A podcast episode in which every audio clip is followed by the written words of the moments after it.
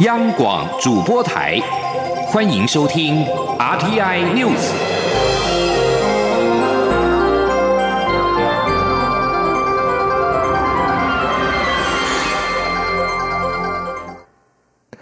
各位好，我是主播王玉伟，欢迎收听这节央广主播台提供给您的 RTI News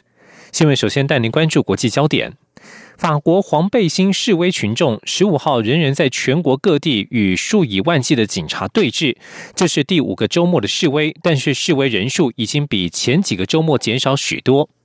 法国内政部指出，估计本周末全国有六万六千人上街游行，比上周同一时段的十二万六千人少了几乎一半。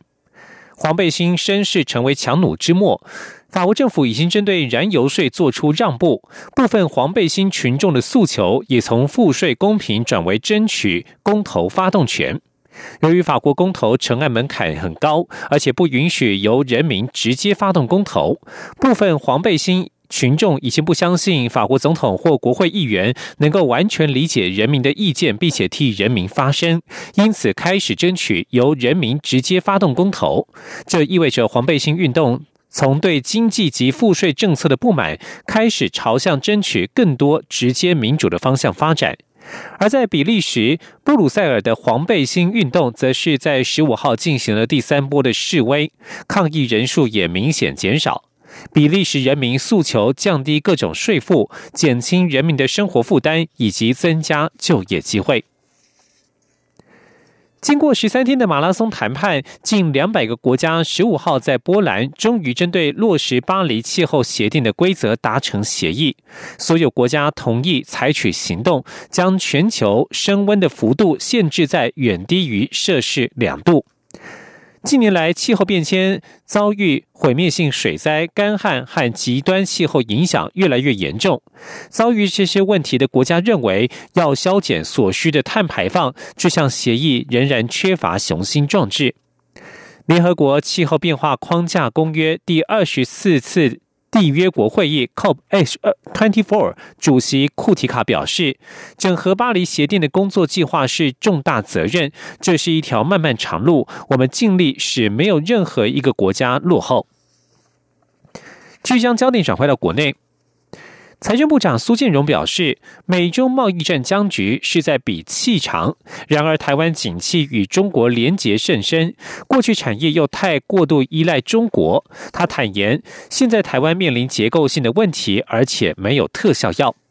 苏建荣接受中央社专访表示，中国占了台湾出口的四成，而且以中间材为主，终端产品有限。如果美洲贸易战导致台商在中国投资生产的产品没有办法销往美国，势必影响台湾经济。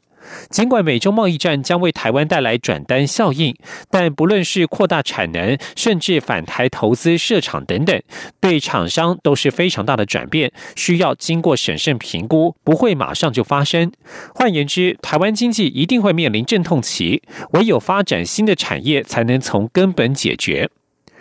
另外，受到全球反避税浪潮兴起，各国陆续实施共同申报标准 （CRS），进行金融账户税务资讯交换，台商海外账户将被摊在阳光下。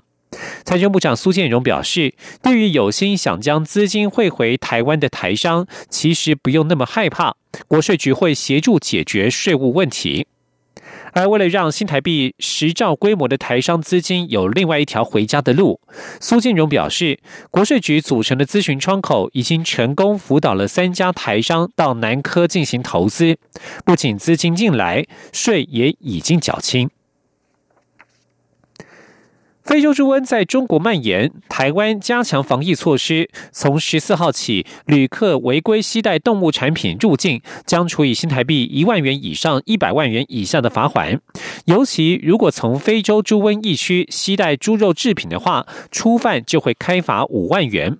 不过，这样的财罚被批评还是太低，无法有效遏制。农委会房检局今天受访时指出，财罚基准要能够顾及比例原则，不能够乱罚一通。今天记者杨文军的采访报道。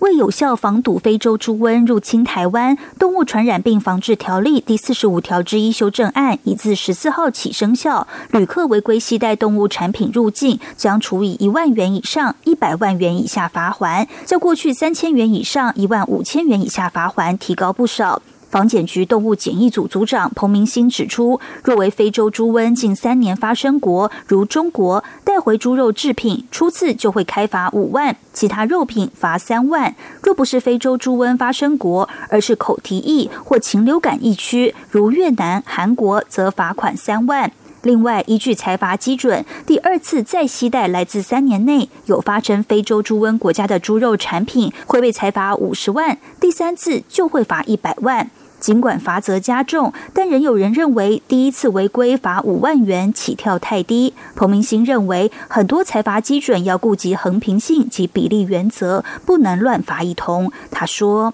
一个人他从大陆带了两三条的香肠，你是给他罚十万，这是符合比例原则的啊？或者说罚更高，罚五十万好了，那更不符合比比例原则啊？政府的罚钱，它都有一个论据嘛，就是说。”任何一个法都是要多少万以上、多少万以下罚则，所以政府就要定一个财阀基准，让执执法的人员可以有一个依据，而不是每一个人乱罚一通。不过，彭明星也指出，近日在网友宣传之下，越来越多民众也开始关心疫情，相信违规情况会下降。彭明星也提到，如果不小心带回肉品，只要入境时有拿到柜台申报，由工作人员没入销毁，这样就不会受罚；若没有申报被查获，就会依照违规情节开罚。中央广播电台记者杨文君台北采访报道。违规带回动物产品加重财罚十四号上路，虽然修法之后最高可以罚到新台币一百万元，但是从非洲猪瘟疫区首度带回肉品仅开罚五万。农委会在十五号表示，如果月底违规的情况没有显著减少的话，会严议再调高财罚。在科技部的支持之下，清华大学电机系开发出了独步全球的光感 DNA 纳米复合物技术，从鱼卵、鱼鳔萃取 DNA，打造成 DNA 光电元件，不但有效可以提升光电元件的效能，制成也强调是低成本、低耗能，而且因为取自于天然素材，可以分解的特性，也能减少电子废弃物所带来的污染。前天记者谢嘉欣的采访报道。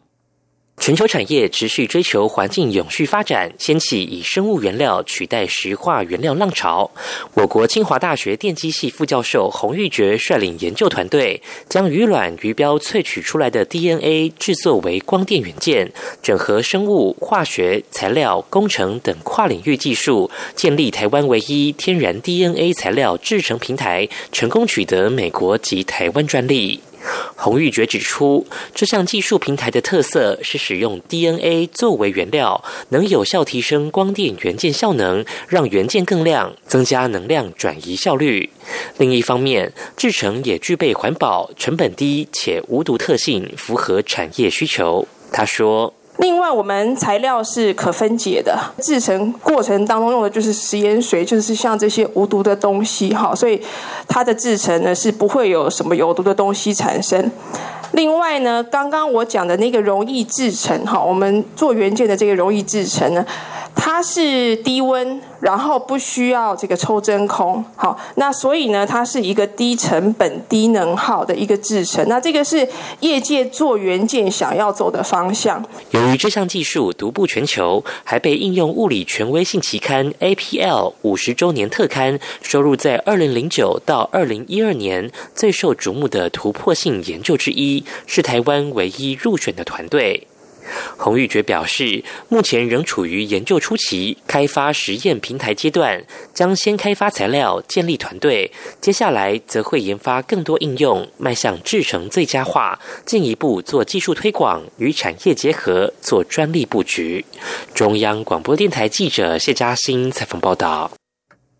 继续关心的是文教消息。鼓励偏乡走出特色，元大文教基金会推动公益圆梦计划，选出六个偏乡以及弱势教育方案，各提供新台币三十万元的圆梦金。其中，新北市社区工作者协会带领共疗百名长者投入社区营造，连续两年获得圆梦金。明年的梦想将是建造两座暖心咖啡馆。而同样位于贡寮的新北丰珠国中小学，则是要联合邻近的五所国小一起举办路跑活动，并且由校内新二代及弱势生带领学弟妹挑战人生的第一座百越。前天记者郑祥云、陈国维的采访报道。